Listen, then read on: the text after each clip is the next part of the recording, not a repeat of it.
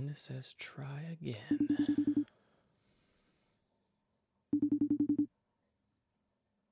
Oh, Hello?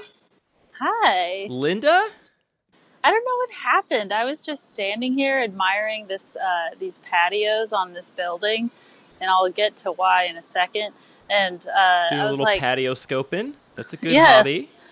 And I was like, I feel like it's seven thirty. Where's Andy? And I looked at my phone, and you had called, and I had missed it, but I had my earbuds in my ear holes, and was just waiting for it to ring. So Oh boy, I was an emotional wreck over here. like she, she she didn't answer. What? I wonder if something went horribly wrong, or maybe she forgot. With every ring, my heart sank deeper. Lower into the floor. But here we are. We did it. We did it. Imagine finding you here. now But, you say okay. patio. I don't think of Brooklyn or Williamsburg as the kind of place that has patios. Okay, so when I say patio, it's like a two foot by three foot concrete slab talking about a stoop. stoop. Yeah, but it's on a one, two, three, four, five, six, eight story building. Oh, a little, a little so- porch thing. Yeah, and uh, there's something in the Hasidic community where they have to have access to an outdoor space for some reason.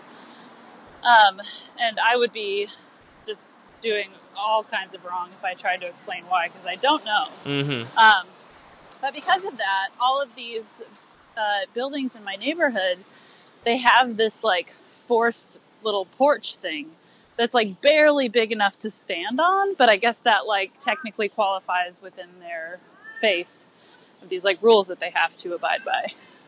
Hmm. Um, This podcast anyways, is like a very slow and very incomplete and poorly researched uh, a, a uncovering of the Hasidic community. yeah, exactly. It's like just you know slowly over the course you'll get the shape of it. You know, every other episode we talk about a new thing we saw. and You get Exactly. there. That's a that's a very French style porch or whatever you'll call it, patio. Yeah, You know. a little. Uh, ah, there's got to be like a fancier word for it.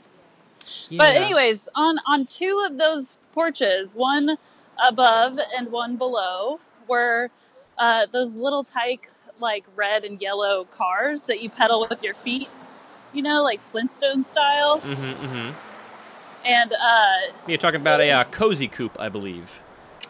Oh, good name, I think it's called cozy coupe. I had one of those growing up. nice. But yeah, so those are parked on the little like tiny, tiny slab of concrete. And it just makes you wonder, like, if the kids ever go out there and just scoot like eight feet and then turn around and scoot eight feet back. uh, just scoot around in a tiny circle. That'd be pretty maybe cute. that's maybe that's just where they park their cozy coupe. That's a cozy coupe garage. We uh, the Um, cozy coupe was a dangerous toy for me growing up. You could uh, put that thing down, point that thing down a hill, and get some real speed on it. And it has those like uh, the wheels are like Ooh. in the style of they're like caster wheels, as if it was a grocery Yes, store shopping cart or something. My and, niece uh, loves hers. Yeah, they don't hold up well to high speed turns and maneuvers. Right. Very prone, very top heavy. It's like driving a Jeep Wrangler. And they're also uh, they make it really easy to scrape your little toesies on the ground. Oh yeah, that's the other Like thing that's really dangerous about them. It's so easy to get your foot caught, and then you like caught essentially run over it. your own foot, and then Yeah. you're in a world of hurt. It's crazy. These are memories I have. Ugh. Did you ever have a uh, a toy vehicle growing up of some kind? Okay, because I was I, I was wondering if we covered this or not, but maybe Toy haven't. vehicles? Yeah. Yeah, the classic the classic conversation everyone has. You know, classic like second date material. What toy vehicles did you This drive is- as a child? This is like such a story in my life, and it's that oh, uh, my my sister and I wanted the cozy coupe so bad. That's like all we wanted, and it's like the simplest thing. It's just Yeah. plastic. It's like like tiny kid feet powered. It's like not a big deal. But my grandparents were like, "Oh, they want that. Well, we're going to be like super grandparents, and we're going to buy them this like electric battery powered Jeep thing." did you get you have Power Wheels Jeep?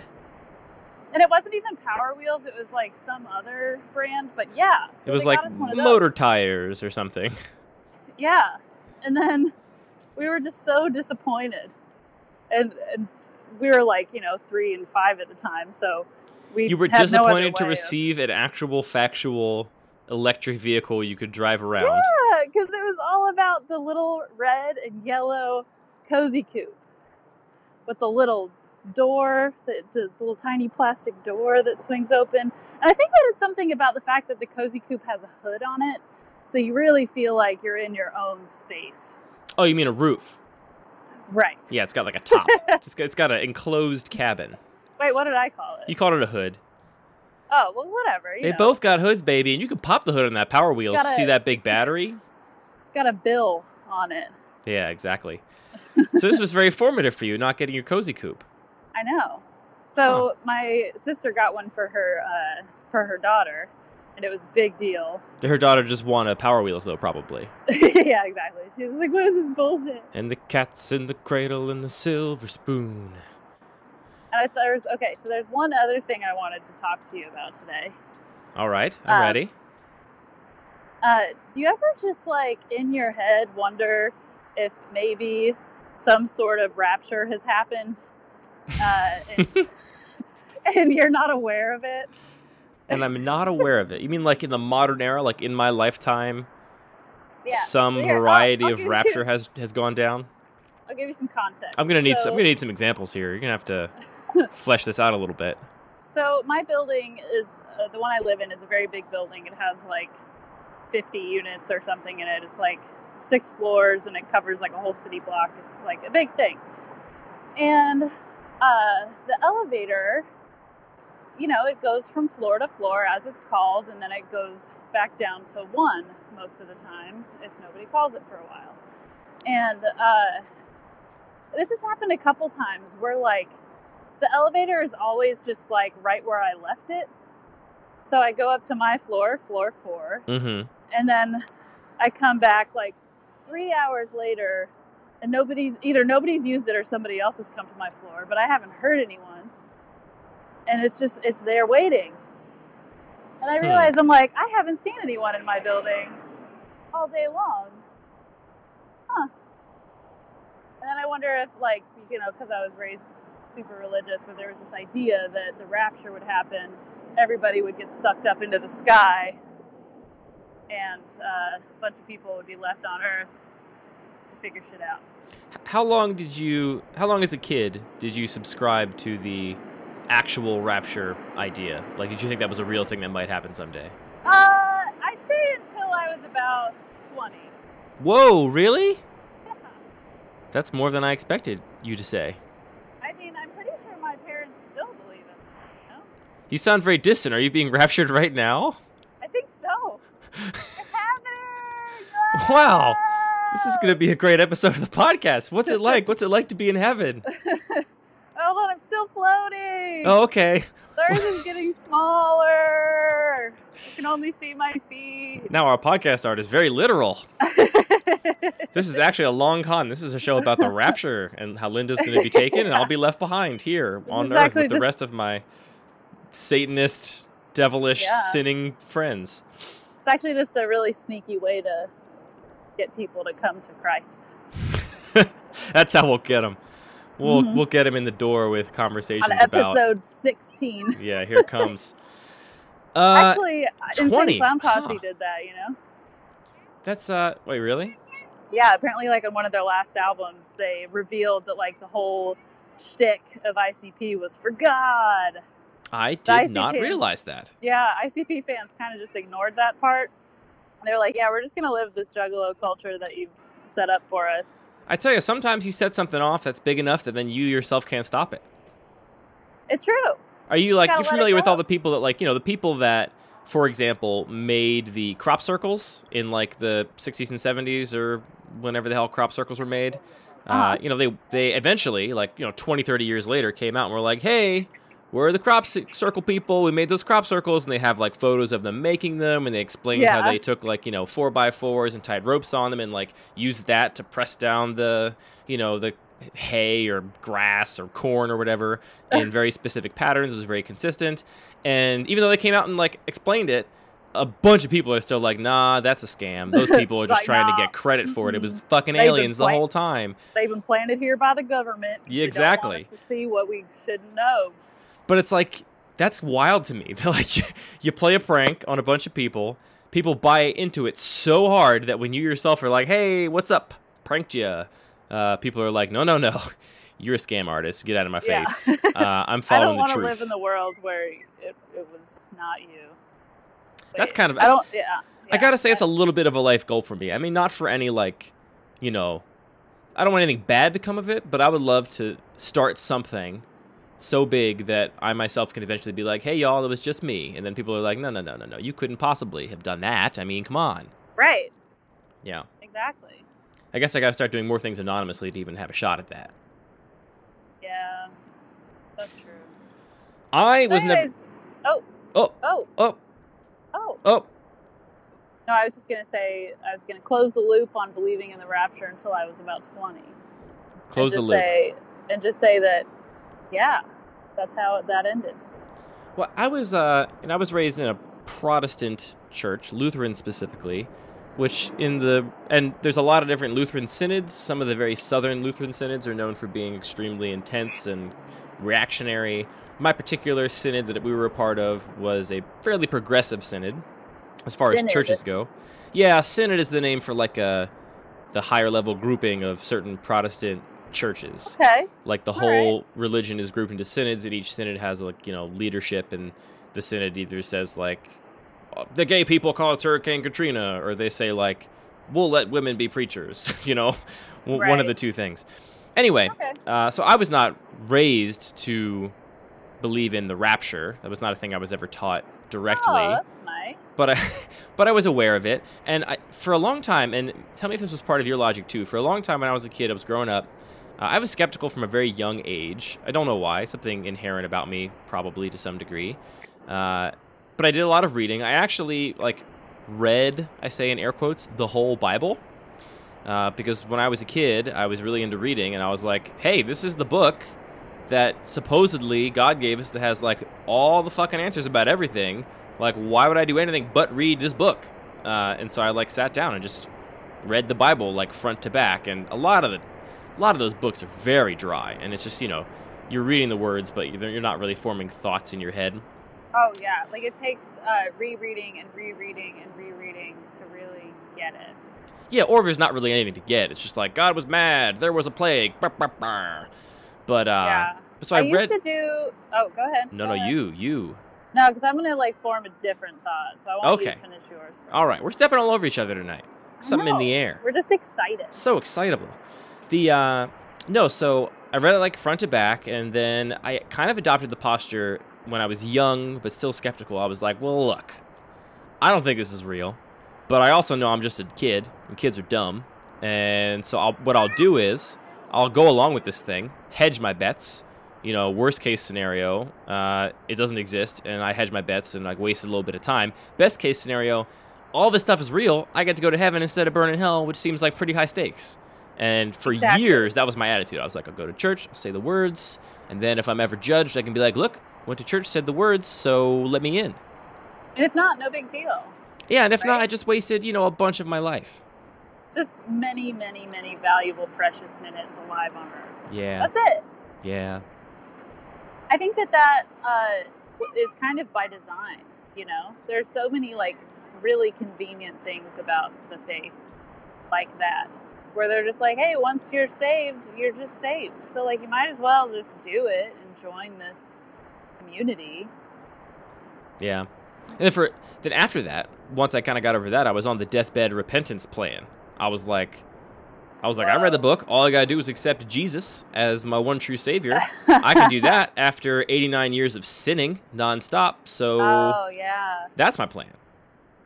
So in my church, uh, you're just saved and forgiven for everything all the time. There was no like they said that you should, you know, ask God to Wait, but also there's a rapture?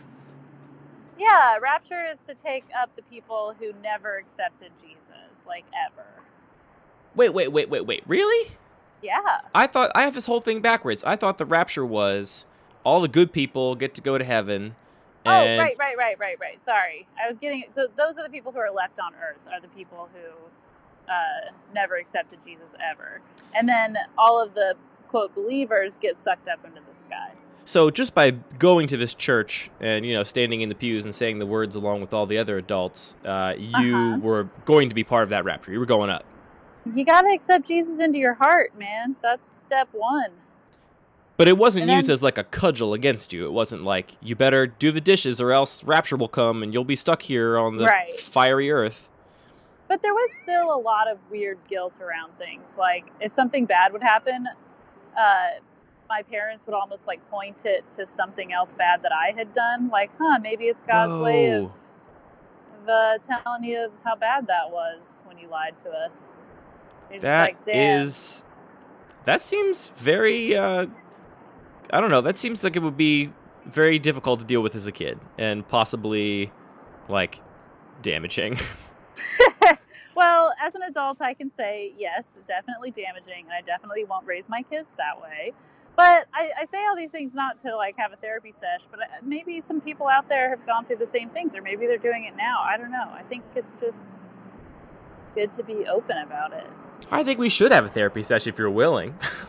oh, but what I was going to say earlier is that I got really creative with the Bible. So when you're talking about how you read the Bible uh, through and through, just like looking over the words and not really even absorbing any of them, I used to do this thing where if I was going through something hard one day, like if I was uh, feeling really like betrayed by a friend or something, my Bible had this whole like index of uh, like vocabulary words almost. And so I could just look up uh, betrayal, and it would point to all of these different Bible verses where someone betrayed someone. And then I would like read through the verses to see how people dealt with that conflict. And uh, Wow. I actually found it like really therapeutic. Uh, this is when I was probably in like seventh and eighth grade mostly. That Yeah. seems like exactly how people would want you to use the Bible. Like you're just actually getting life lessons from it Yeah, and for me, it against wasn't so all much odds. About, yeah, it wasn't so much about the Jesus stuff. It was more like, man, I am struggling with something, and I don't really know who to turn to. But there's this book in my room and like eight copies of it. So Let's turn to Methuselah. what would Methuselah do? Do you Yeah. think overall, do you feel like the church you grew up in and the religious influence in your life was a net positive or a net negative?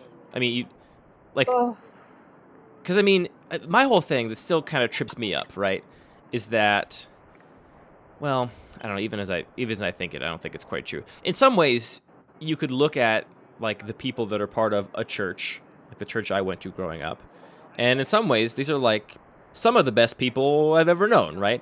Like these people disproportionately, you know, give more money to charitable causes. Whether or not those charitable causes are things I believe in or not, that's another question. Uh, but they spend time volunteering. Uh, they're dedicated to like actually building some sense of a community in the place that they Right. live. Uh, you know, things that are all kind of like goods. And you know, I have the cynicism too of looking back on that and seeing that like a lot of these people were just sad and lonely and wanted somewhere to go. And here, the kind of system that was this religion and this institution kind of preyed on that loneliness and gave them a place to go so long as you give 10% of your income to that church and give your time to you know their causes and listen to their thoughts and take those ideas into your brain.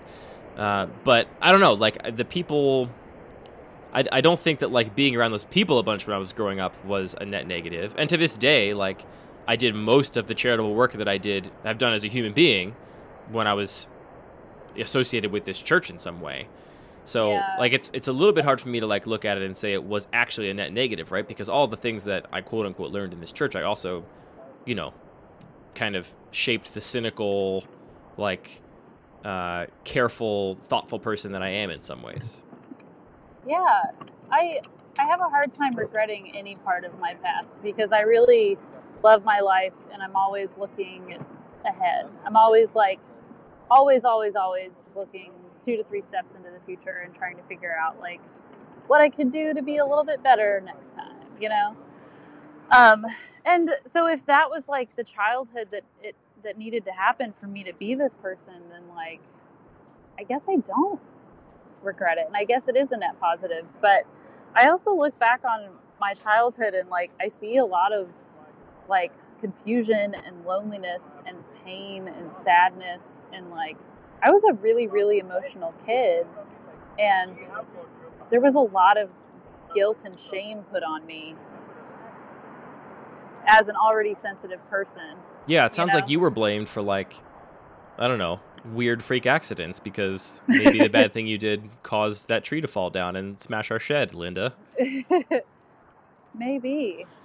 But I don't know. They're also just like, I think that religion isn't all bad. Uh, I think that people can just be bad. Like, I was just talking to a friend this weekend about uh, this person in my church who uh, she didn't realize that me and my sister were both in relationships with black teenage boys at the time. We were both like 15 and 17, and both of our boyfriends were black. And this uh, person in a Bible study just got onto the topic of race somehow. And they Uh-oh. just said, and they just said, it's not that I have a problem with black people. It's just that uh, I don't think that you should marry them because you have to think about your kids and what your kids are going to go through. Like she felt like she was doing the Lord's work by not having a mixed race kid. And That's kind of buck wild in a lot of ways. Yeah, because it's like- was- It it is like to some degree it is accepting and admitting that there are like huge systematic and societal disadvantages placed on people based on the color of their skin. But then your solution is like don't have a kid who's going to have a hard life as opposed to like Yeah. work to fix these societal problems such that Right, anybody that grows up in. America can have a nice life as a kid. yeah, just don't be in an interracial relationship is what she was saying. And so then like my sister and I kind of glanced at each other like, oh my God, like she's going to die when she meets, like she was supposed to meet my boyfriend the next day and she did. And there was just like this awkward, Oh, was it awkward? I can't imagine why. but so my sister, she, uh, she's married to a man who's mixed and, um, she ran into that person a few weeks ago, uh, for the first time in like, you know, 15 years or something. And, uh, they got on to like, chatting and uh, just saying like, "Oh, how are the kids?" Whatever. And my sister, like, said, "Yeah, I have a daughter now." And then she showed her a picture of her, and then she, my sister remembered that moment. like like as she's showing the picture, she's like, "Wait a minute."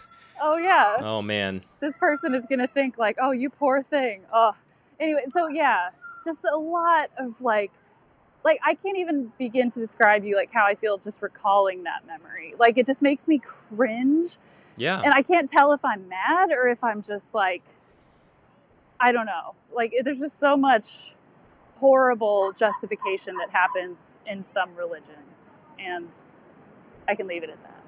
Yeah, I mean, I really, especially compared to a story like that, I have like nothing to complain about in my religious upbringing.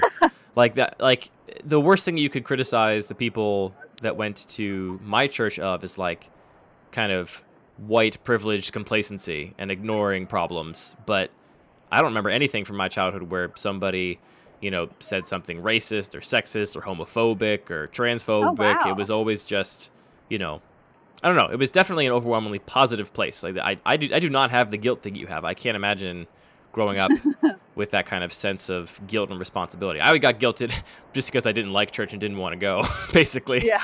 is, is like the extent of the guilt that I had to deal with, and even that was relatively trivial. Yeah, it's that's kind of hard for me to. I just I can't understand how people are like, you know what we should do? We should guilt kids. like, I mean, I understand, of course, systematically why the institution does it because it's a means of, you know, continuing to exist. It's a means of continuing to get uh, people that are constituents. You know, if you make people feel guilty and make them feel bad, then they'll seek remedy for their bad feelings. But I can't understand how someone as a parent is like, yeah, this is good. Let's make this kid feel guilty about, you know, jerking off or, you know, whatever it is Ah. they did that we're going to decide was wrong. I know. Well, I think that guilt is like a part time babysitter. You know, like maybe you don't know how to have a conversation with your kid about how to change their behavior, so you just put guilt on them. That kind of takes care of it. They just feel shame, and instead of learning like how to have a real moral compass, they instead just like know that they are terrible if they do such a thing. Yeah, it's hard. There's a. I've actually kind of been thinking about this a little bit, but in a different light.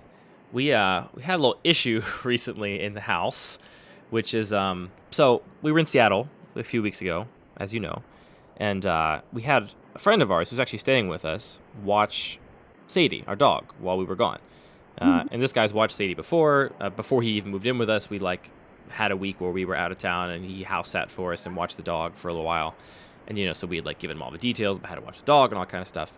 Uh, and you know, had no reason to not to trust this guy. And while we were gone, you know, we came back. We were flying back from Seattle, and we got tied up in Chicago. We had like a late flight, and ended up getting in at like midnight.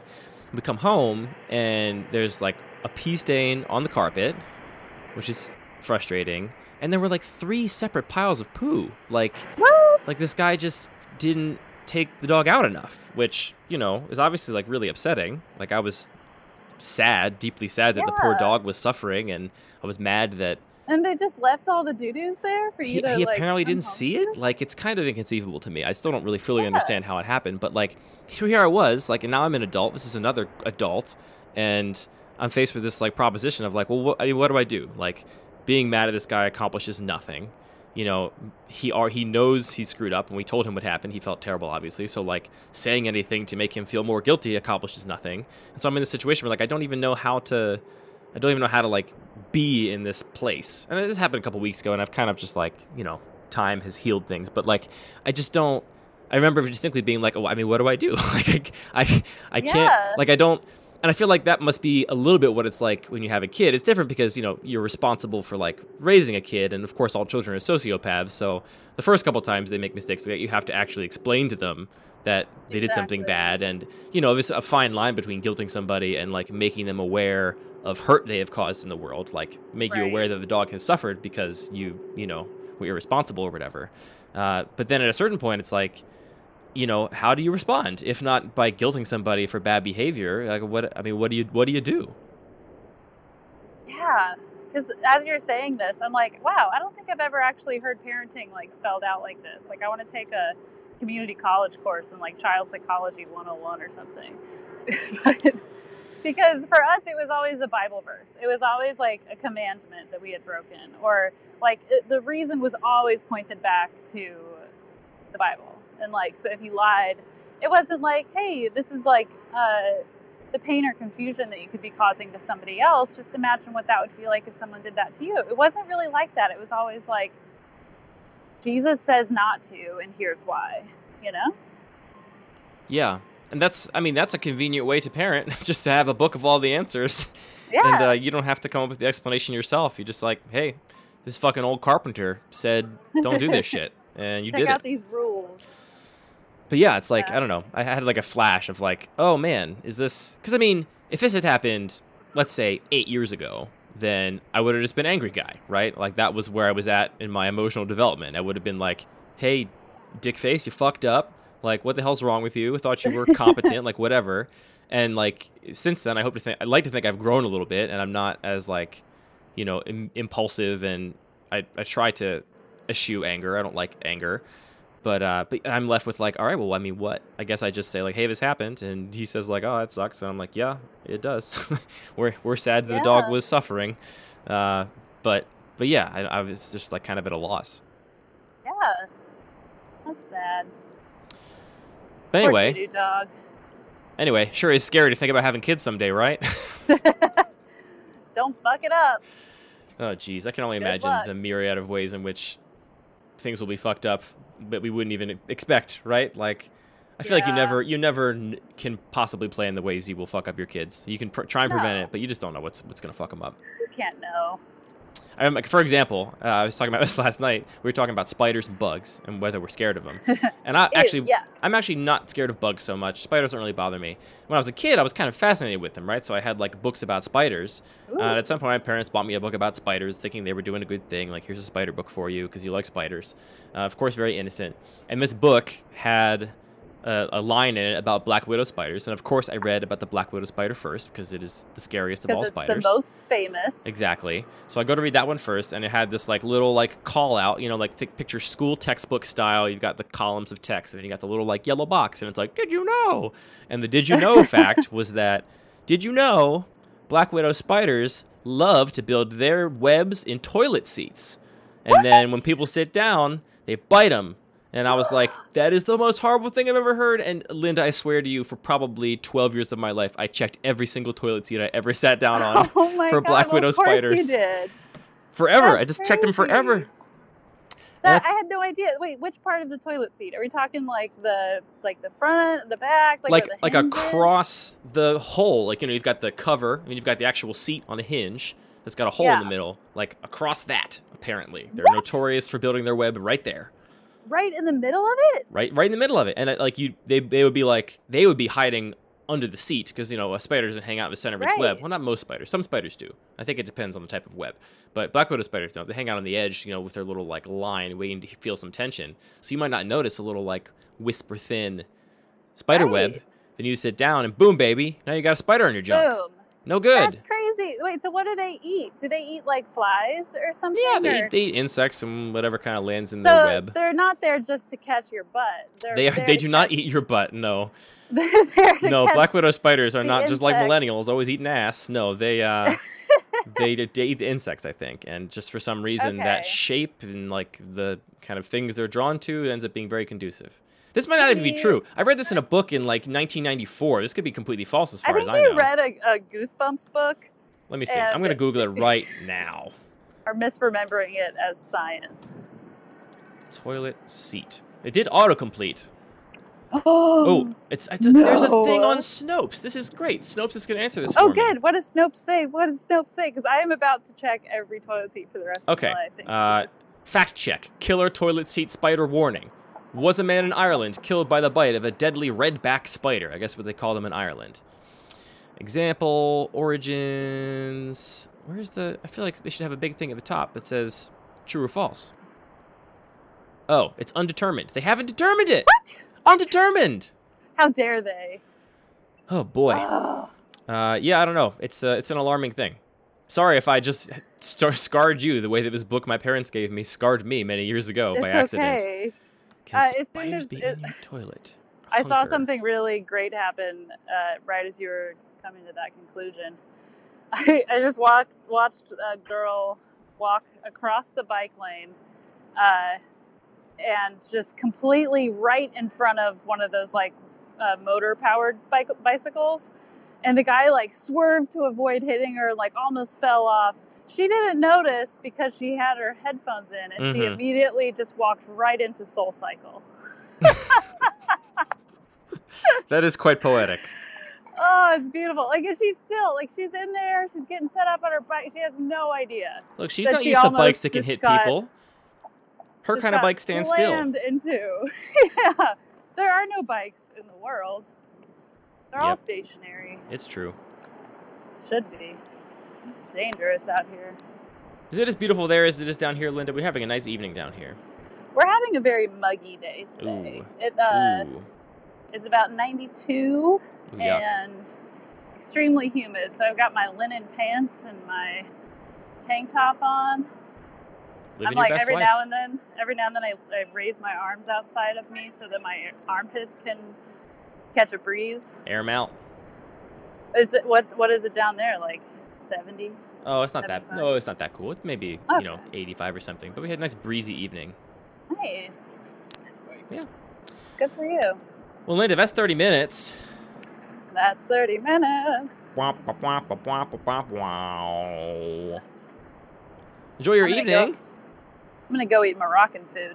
All right. Bless up. Good night, Linda. Yeah. Good night, Andy. Bye. Bye.